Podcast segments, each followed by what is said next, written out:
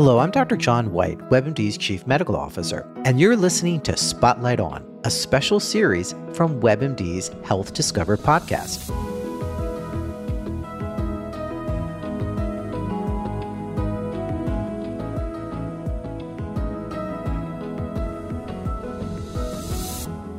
I want to start off today's episode with a quiz, a question, and that's, what's the body's largest organ? It's the skin. How many of you have got that right?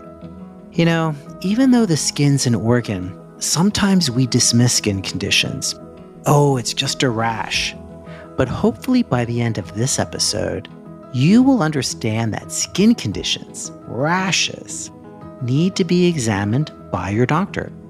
Specifically, today, I want to talk about plaque psoriasis.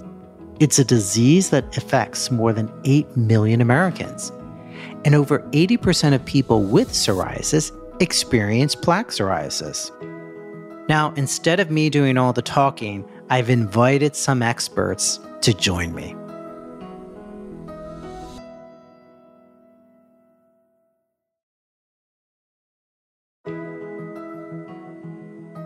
My first guest is Ingrid, who's joining me from North Carolina. Ingrid, thanks for taking the time today. Yeah, absolutely. I'm happy to be here. I want to start off with, when did you first notice that something about your skin just seemed a little different? I think I was about 9 years old, and I remember looking in front of a mirror and wondering why something was itchy on my scalp and why whenever I scratched it, it kind of bled a little bit. And what did you think? What was going through your mind? In retrospect, I'm not sure what was going through my mind. I think I was nervous. Yeah. I can't remember when I was 9, so I don't blame you. But, you know, the first couple of times, did you just think, that's not so bad? What made you think, I better have someone look at it, a parent or someone? Yeah, you know, I think it's because it just kept bothering me. I don't know how long it took until I finally told my mom, but I remember telling her and she was like, you know, maybe we should go get this checked out by the doctor. Was the idea of psoriasis even on your mom's radar screen? Had you ever heard that word? No, I'd never heard of the word psoriasis up until that point. I don't think my mom had either. In fact, it was after I was diagnosed with psoriasis that we started to ask around and see if there were other people within our family who had it. Turned out my dad's second cousin or something had it. And then over the next 10 or so years, my brother developed it, and then my sister. And then as of last year, my mom now has psoriasis as well. So you have this itching on your scalp. You talk to your mom about it. And then you went to see your doctor. And what did the doctor tell you at that time? I imagine, you know, he told us that it was a skin disorder, that it was autoimmune. I remember learning, you know, what genetic means at that point. And I remember getting started on a variety of different types of medications. And then that's fairly young, although it can happen at times to have psoriasis. What were your teenage years like? Because it's a condition that manifests on the skin. What were you hearing from your friends? Yeah, I think that's funny. I remember there was this one student in middle school who always made comments, and I don't think he ever meant for them to be hurtful, but I think as a 12-year-old, 13-year-old, it's inevitable to feel some type of way.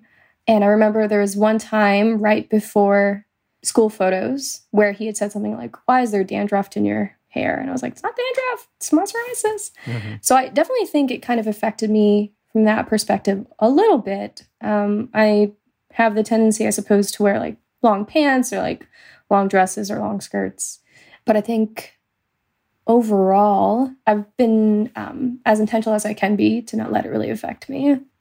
It started to affect other areas of your body as well. So it started on the scalp. But then where did it start to move to? Honestly, just everywhere. My legs, my arms. In fact, I'm not sure if I've shared this yet, but when I was in the 7th grade, it actually spread so much that I ended up being hospitalized for about 5 days because it just covered like over 90% of my body. And then you also developed plaque psoriasis. How old were you when you started to experience those plaques? It was probably a few months after I first noticed it on my scalp. Okay. Now, we know that psoriasis can have flares, some ups and downs. And for many people, there are certain triggers. It could be stress. It could be, too much exercise. What do you find are your triggers that impact your psoriasis? My triggers would be, stress is definitely one of them. If I don't sleep well enough, if I miss my medication, but the biggest thing I definitely think would be stress from school, stress from anything. So how do you manage it? Stress can be difficult to manage, so you have to manage stress, and then you have to manage your psoriasis. Yes. So how do you address that? A few different ways. I think that on the one hand, when something becomes too overwhelming, like in the moment, I think it's really important to have like peaceful pauses. And then overall, I think it's really important for me to find ways to de-stress as a person, whether that's journaling or going to parks, going on runs. That really helps me a lot. Spending time with family, spending time with friends. And how has your journey changed over the last few years? Is it different now that you're older? You've lived with it longer. Is it easier or is it harder now? I would say it's easier for sure. We tried so many different things growing up with my medication. I think I finally found something that's helped me a lot. Mm-hmm. And I also think that I've kind of learned to put my identity in other things. Mm-hmm. And in the last 3 or 4 years, I actually am a medical student now. So congratulations. Thank you. And I actually graduate in May. So my focus has been more on that. What was your experience? Let's go with that first doctor when you were 9 years old. The first doctor, I think, was a primary care physician. I remember they were the first one to kind of pick it up. I think they were very respectful. I think they did a great job with talking with my parents and explaining things and helping me feel comfortable. The next one after that was one of the dermatologist specialists. Right. And again, he was fine. I think, honestly, the first 3 to 4 dermatologists were fine. And then we moved to North Carolina and I had Dr. Feldman. Now, did you want to see the dermatologist or was your condition progressing and your primary care doctor recommended that you needed different therapies more so than he or she were familiar with? I think it was more the latter. I think that they did not feel comfortable necessarily treating it themselves. And so they told me to go to a specialist. Now, here you are, a medical student, ready to graduate. Yes. First of all, may I ask you what you're going to go into? I'm going to go into OBGYN. Okay. All right. Yes, sir. Not dermatology. Did your patient journey, how did it influence your medical school journey? Yeah, definitely. Well, I love Dr. Feldman. He's a fantastic dermatologist, and he taught me a lot about what it means to really make people feel comfortable, to hear people, to make them feel safe within a doctor's office. And I think that taught me a lot about what kind of doctor that I want to be in the future. Mm-hmm. Frankly, very early on, I didn't want to be a dermatologist because I did not want to work with skin.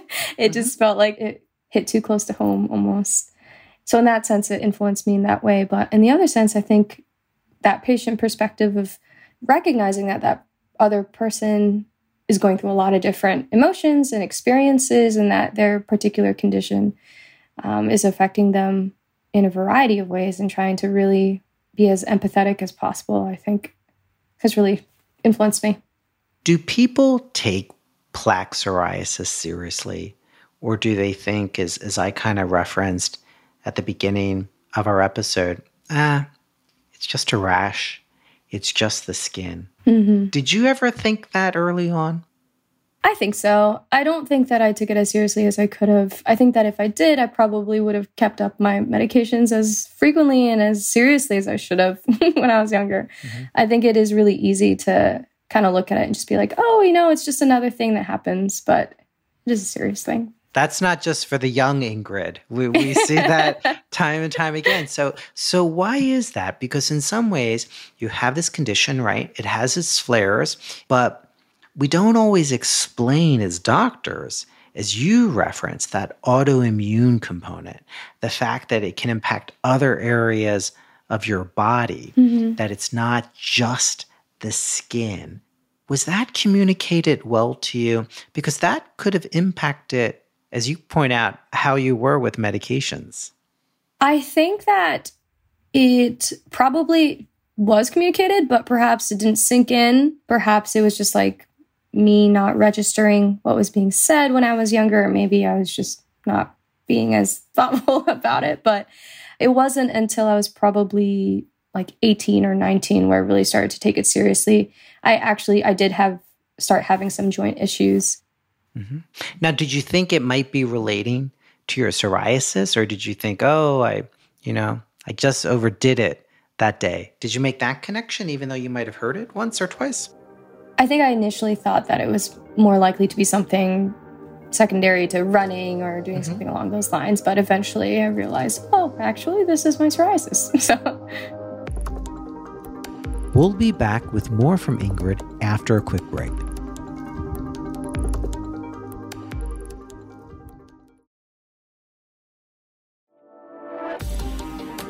And now, back to our interview with Ingrid.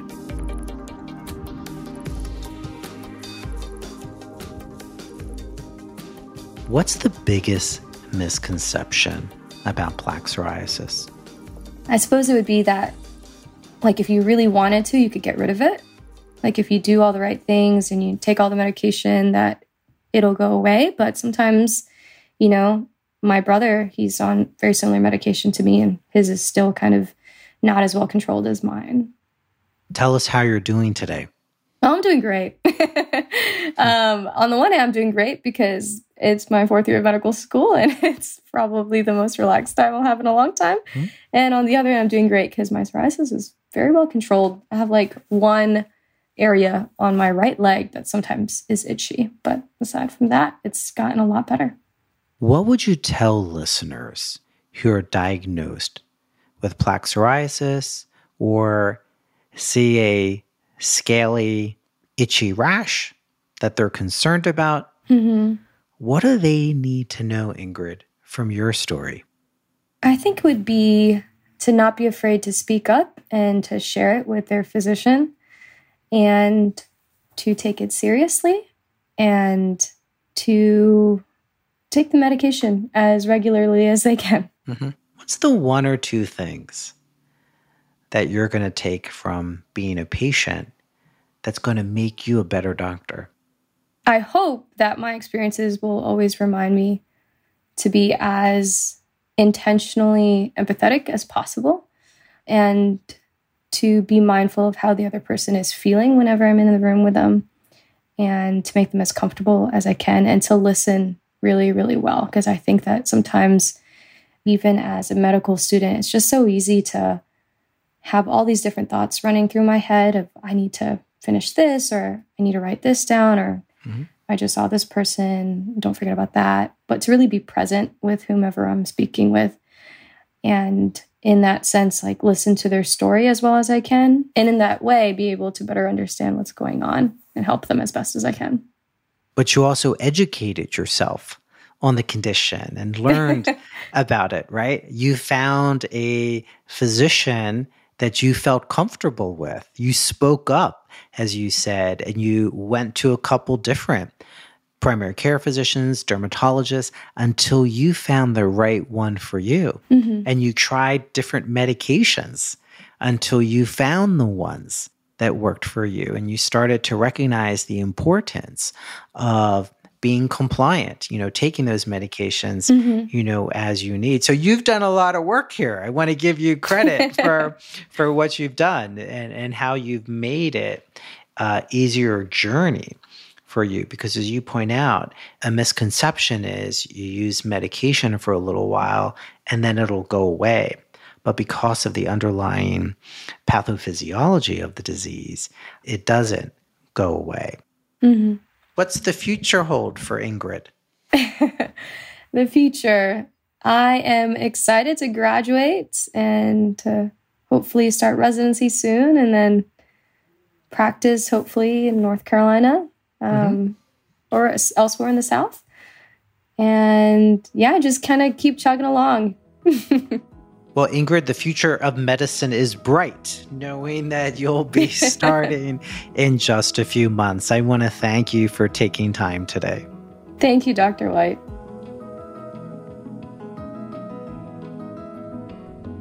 My next guest is Dr. Steve Feldman.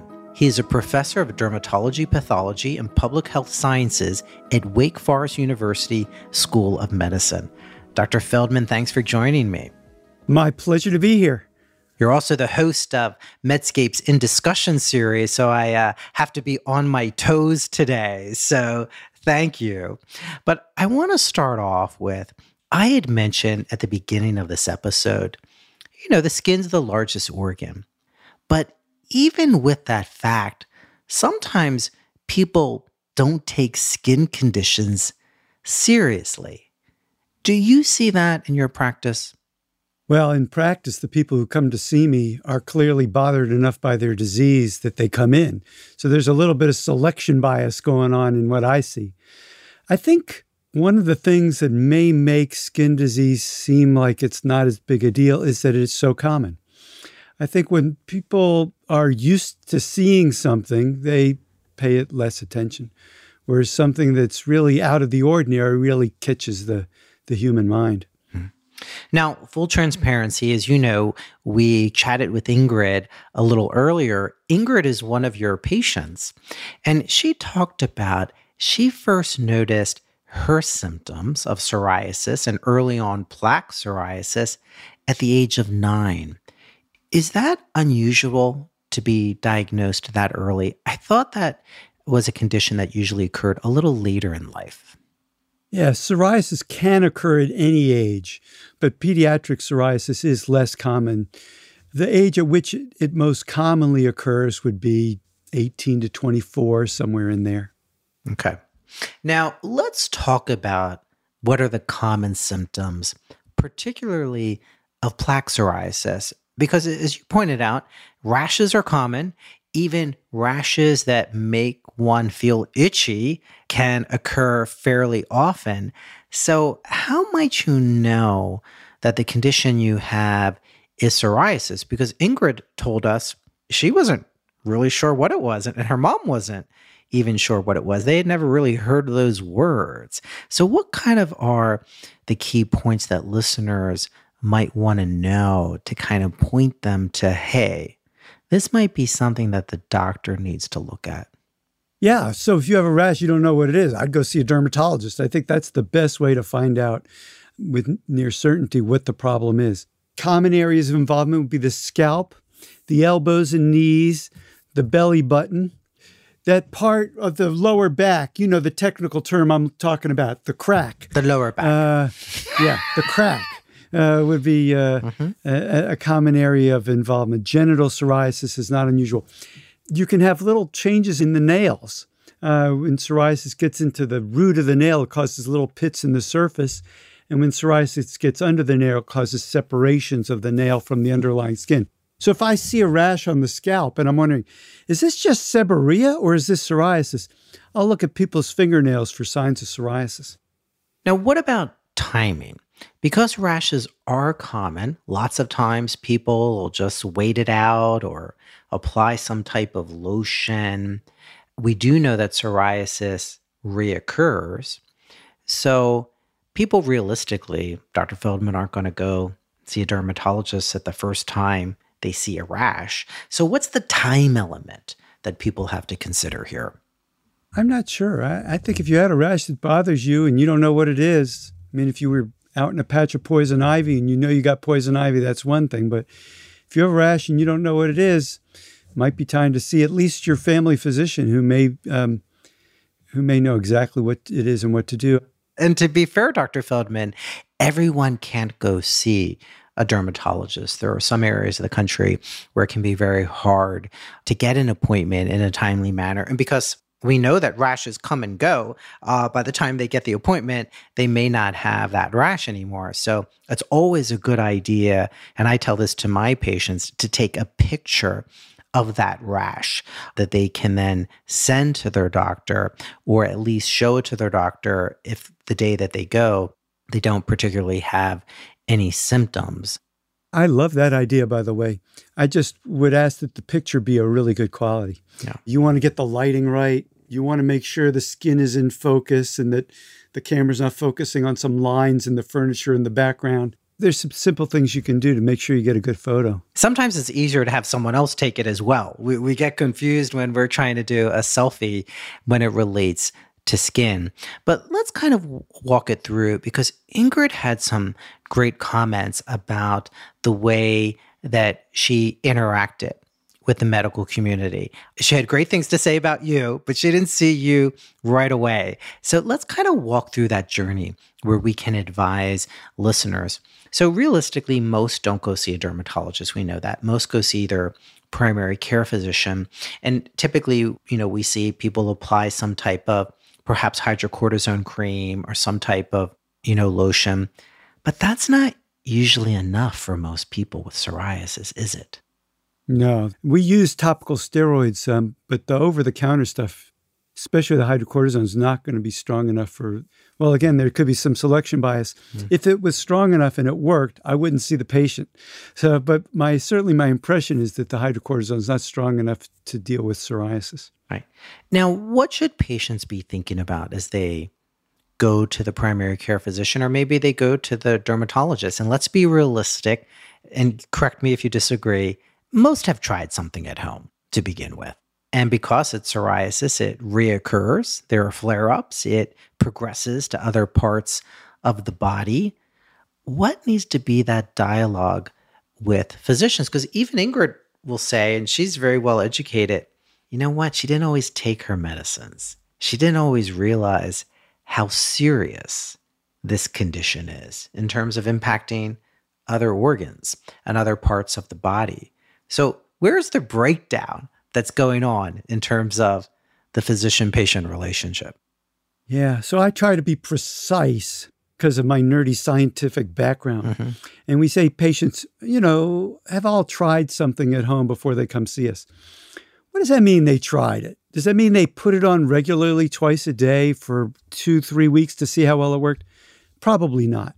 My research has been on patients' adherence to treatment, where we put computer chips in the caps of the containers that would record the day and time people open and close the bottles. And we find that patients will say in their treatment diaries that they use the stuff twice a day, and the computer chips say they didn't open the bottle. Mm. People want to please the doctor. Dr. Feldman. Everybody wants to be a good student. Yes. People floss their teeth right before they go to the dentist. Mm-hmm. I think this is the biggest reason patients don't use their medicines, is that doctors tell people, here's a prescription, use this every day, I'll see you back in 8 to 12 weeks. If a piano teacher said, here's your sheet music, mm-hmm. We won't have weekly lessons. I'll see you at the recital in 8 to 12 weeks. You just practice every day. Nobody would expect anybody to practice. Right. Doctors are actually worse than that. Doctors are like a piano teacher who says, here's a prescription for some sheet music. Take it to the sheet music store. I have no idea what this is going to cost, or whether your insurance company is going to pay for it, or how much paperwork it's going to take. But I want you to fill this prescription for this sheet music. I want you to practice this sheet music every day. Now, you should know that practicing may cause rashes, diarrhea, possibly a serious infection. We're not going to have weekly lessons. I'll just see you at the recital in 2 to 3 months. And if the recital doesn't sound good, I'll give you a second, maybe a third musical instrument to practice at the same time. And we doctors are scratching our heads wondering why patients aren't using the medicine. But Ingrid's one of the good folks who says, I'm not doing it. So the bottom line answer to your question is, I want patients to tell me what is reasonable for them. Okay. I think there's two kinds of psoriasis. A mild form, we have few enough spots where you can reasonably put topicals on, mm-hmm. and an extensive form where you can't reasonably put topicals on. You're going to need to use some kind of internal medicine or total body ultraviolet light treatment. And I need the patient to tell me if they can put topicals on all the spots. I may go, yeah, you could put topicals on all the spots, when that particular patient won't do it. What does it take to get patients to clear skin? Here they have you know, plaque psoriasis. It can cover large areas of the body. Well, if you have a relatively limited case of psoriasis, for example, scalp psoriasis, and you put the clobetazole solution on your scalp with the help of a friend to make sure it gets down on the scalp and doesn't just end up on the hair, because, well, Dr. White, I see you have a lot of hair. It'd be really hard for you to get it on your scalp. But if you did, if you get it twice a day, in 3 days, you see dramatic improvement in the psoriasis. Now, if you're covered with psoriasis, topical therapy is not reasonable. No. With an injection once every 2 or 3 months, you have like a, 50% chance of being completely clear and probably a 90% chance of being nearly completely clear. What's the biggest misconception about psoriasis? Biggest misconceptions about psoriasis, my guess, among the lay audience of people who don't have psoriasis, the biggest misconception is that it might be a contagious condition. And it may be we're genetically programmed when we see skin lesions to avoid people because, you know, 1,000 years ago or 10,000 years ago, maybe it was a sign of leprosy. So, you know, when people with bad psoriasis try to go to the swimming pool, they are not contagious, but, you know, you could see why somebody might not know and have misconceptions about it. Plaque psoriasis, a chronic disease. Is that how you'd categorize it? Because Ingrid actually said a misconception to some degrees that it's cured. But what she meant is it reoccurs, right? It comes back. You can put it in remission, but is it like hypertension? Is it like high cholesterol? We like to tell patients it's like diabetes. And that, you know, when we give them a medicine and clears it up, don't expect that you can stop the medicine any more than a diabetic could stop their insulin. What's their reaction to that? Because if you don't see something, you're thinking, why do I have to still take medicine? Yeah, well, I think patients want to know whether they really need, when you clear them up, they're like, well, do I need to keep taking it? Right. And I tell them, yeah, you probably need to keep taking it. You know what they do? They play games with it. They spread out the doses. They may stop for a while. But this is our job, though, as physicians, as prescribers, to explain to patients in easy ways that they can understand why it's so important to continue to take medication, even when they have clearance. Yeah, education may be important, but I think we overestimate its importance. And I think when we think if we give patients education and if we give it to them in writing, they will do what they're supposed to do. I think to get people to use their medicine well, we have to be trustworthy. Even more important, we have to appear trustworthy, because whether we are trustworthy or not doesn't impact patients' behavior. What impacts their behavior is whether we appear trustworthy to them. Right. That and creating a sense of accountability in patients, I think, is the foundation of getting people to use their medicine.